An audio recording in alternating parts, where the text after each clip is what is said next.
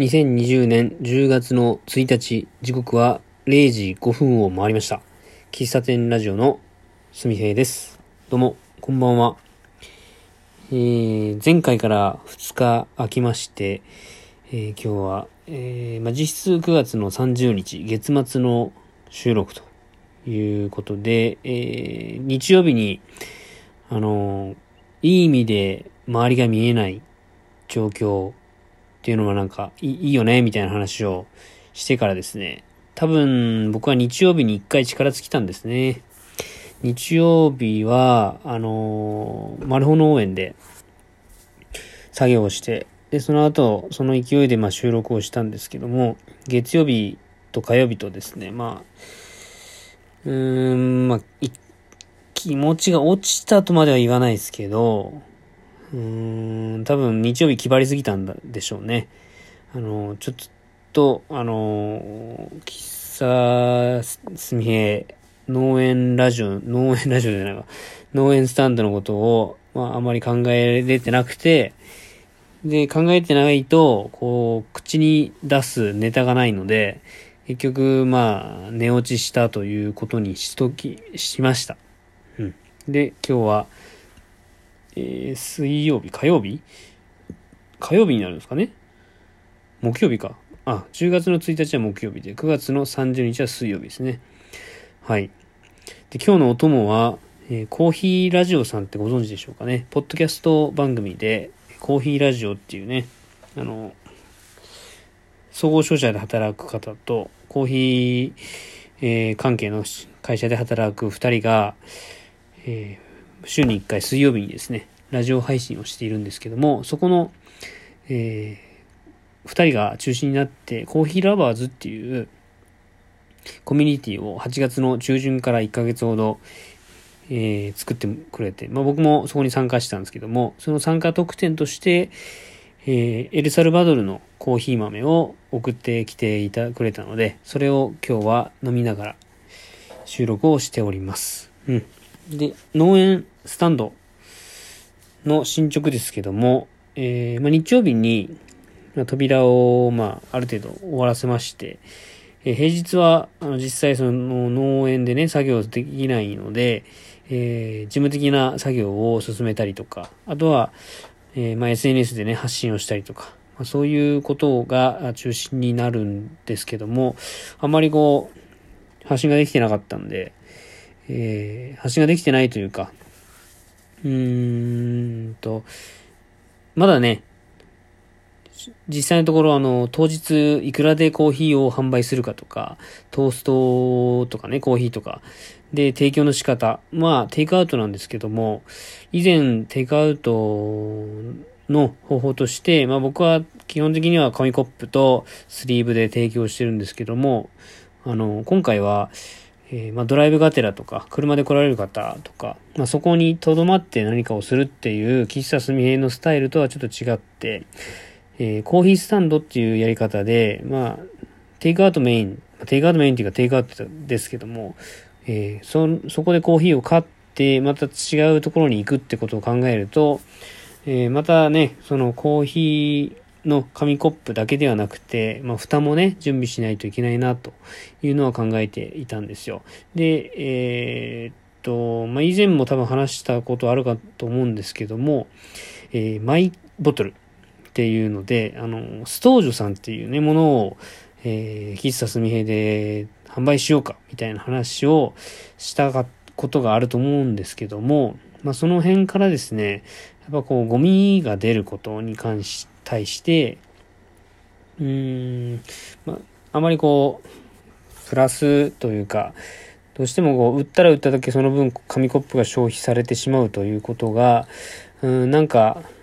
なんかもどかしいなと思っていてから、まあずっとね、まああの、喫茶すみへんでコーヒーを提供するときに何か違う方法ないかなと考えてて、まあ水筒を持ってきてくれる方には水筒に入れたりは、あの、その時のね、えー、臨機応変に対応させてもらってましたけども、今回の農園スタンドに関しても、あの、水筒とか、マイボトル、マイカップとか持ってきてくれる方には、それで提供しようかなとは思っています。で、えー当初ね、紙コップも、なんて言うんでしょうかね、こう、生分解性の、こう、土に、土に混ざってもいいとかね、土に入れたら溶けるみたいな素材とかあるんですよ。それとか、あの、まあ、今ね、脱プラって言って脱プラスチックで、えー、まあ、なるべく紙製のものを使おうとかね、いう流れができてますけども、まあ、そもそもなんで脱プラなのかっていうところを、まあ、そんなに僕深いこと、ところ、この、調べたわけではないんですけども、まあ、どうやら、うん、まあ、そもそもこう、ゴミが出ていること自体が良くない、その、で、ですよ。まあ、この辺話すとね、何事も何もできなくなっちゃうんですけども、3R の中でリ、えー、リデュース、リデュース、リサイクルってあるじゃないですか。まあ、そもそもその R の中でリデュース、まあ、減らすっていう部分が多分一番大事なところだと思うんですよ。まあ、リユースっていうのはまたあのコップをま洗って使うとかね、そういうことだと思いますし、リサイクルは例えばペットボトルを違う、まあ、あの洋服に、えー、したりとかね、えーと古い紙を新聞紙にしたりトイレットペーパーにしたりっていうリサイクルの流れではなくって、まあ、そもそものゴミの量を減らそうというところからリデュースっていうのが一番大事ですよねっていうのをどっかのネットの記事で見たんですけども。だからこうプラスチックを使う使わないっていう判断じゃなくって紙コップというかそのテイクアウト自体があまりまあその 3R、の考え方で言うと、まああまりよろしくないと。うん。まあ、そこ、そんなこと言ってたらもう何もできないわけなんですけども、だから、あの、一旦ね、僕はそこを置いておこうと思いました。まあ、今回、あの、お店をオープンさせて、で、えー、収益を得る。まあ、この流れを作りたが、流れを、流れをというか、その、それを一つ、あの、目標としている部分があるので、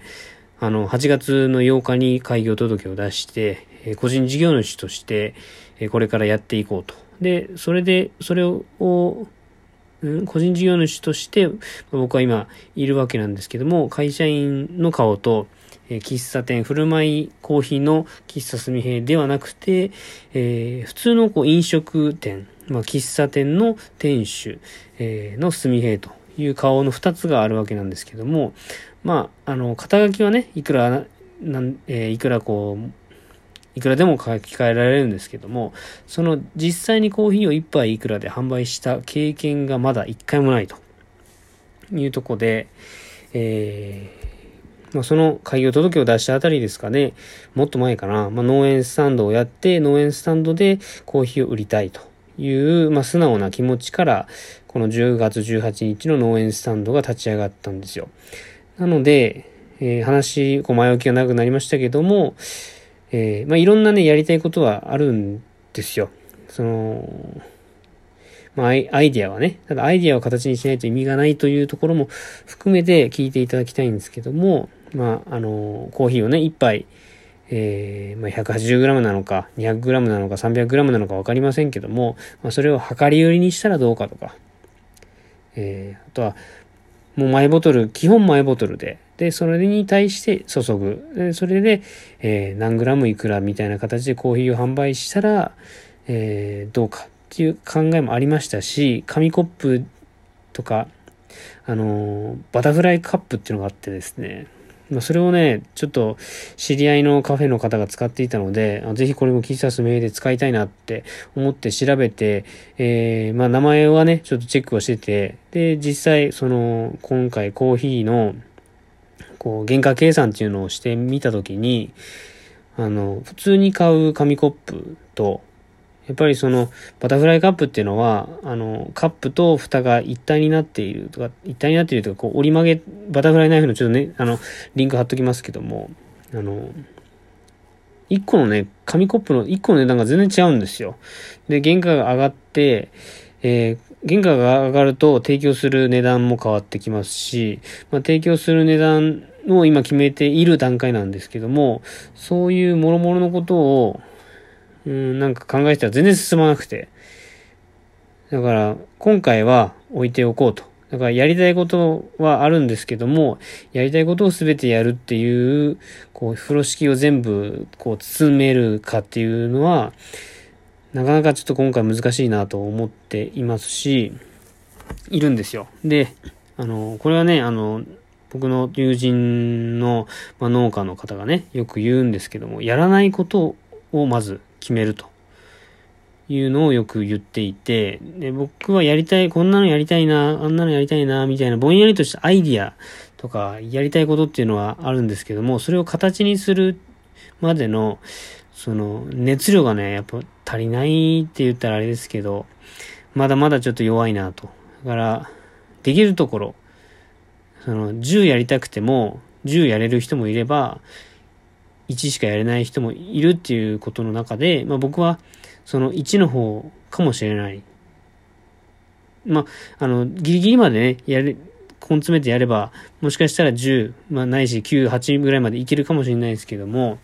あの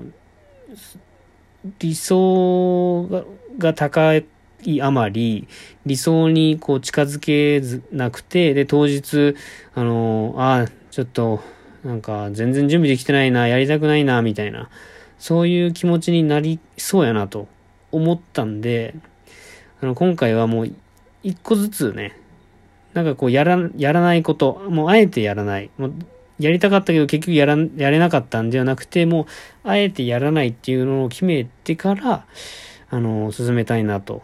思っています。みたいな、ちょっと、あのー、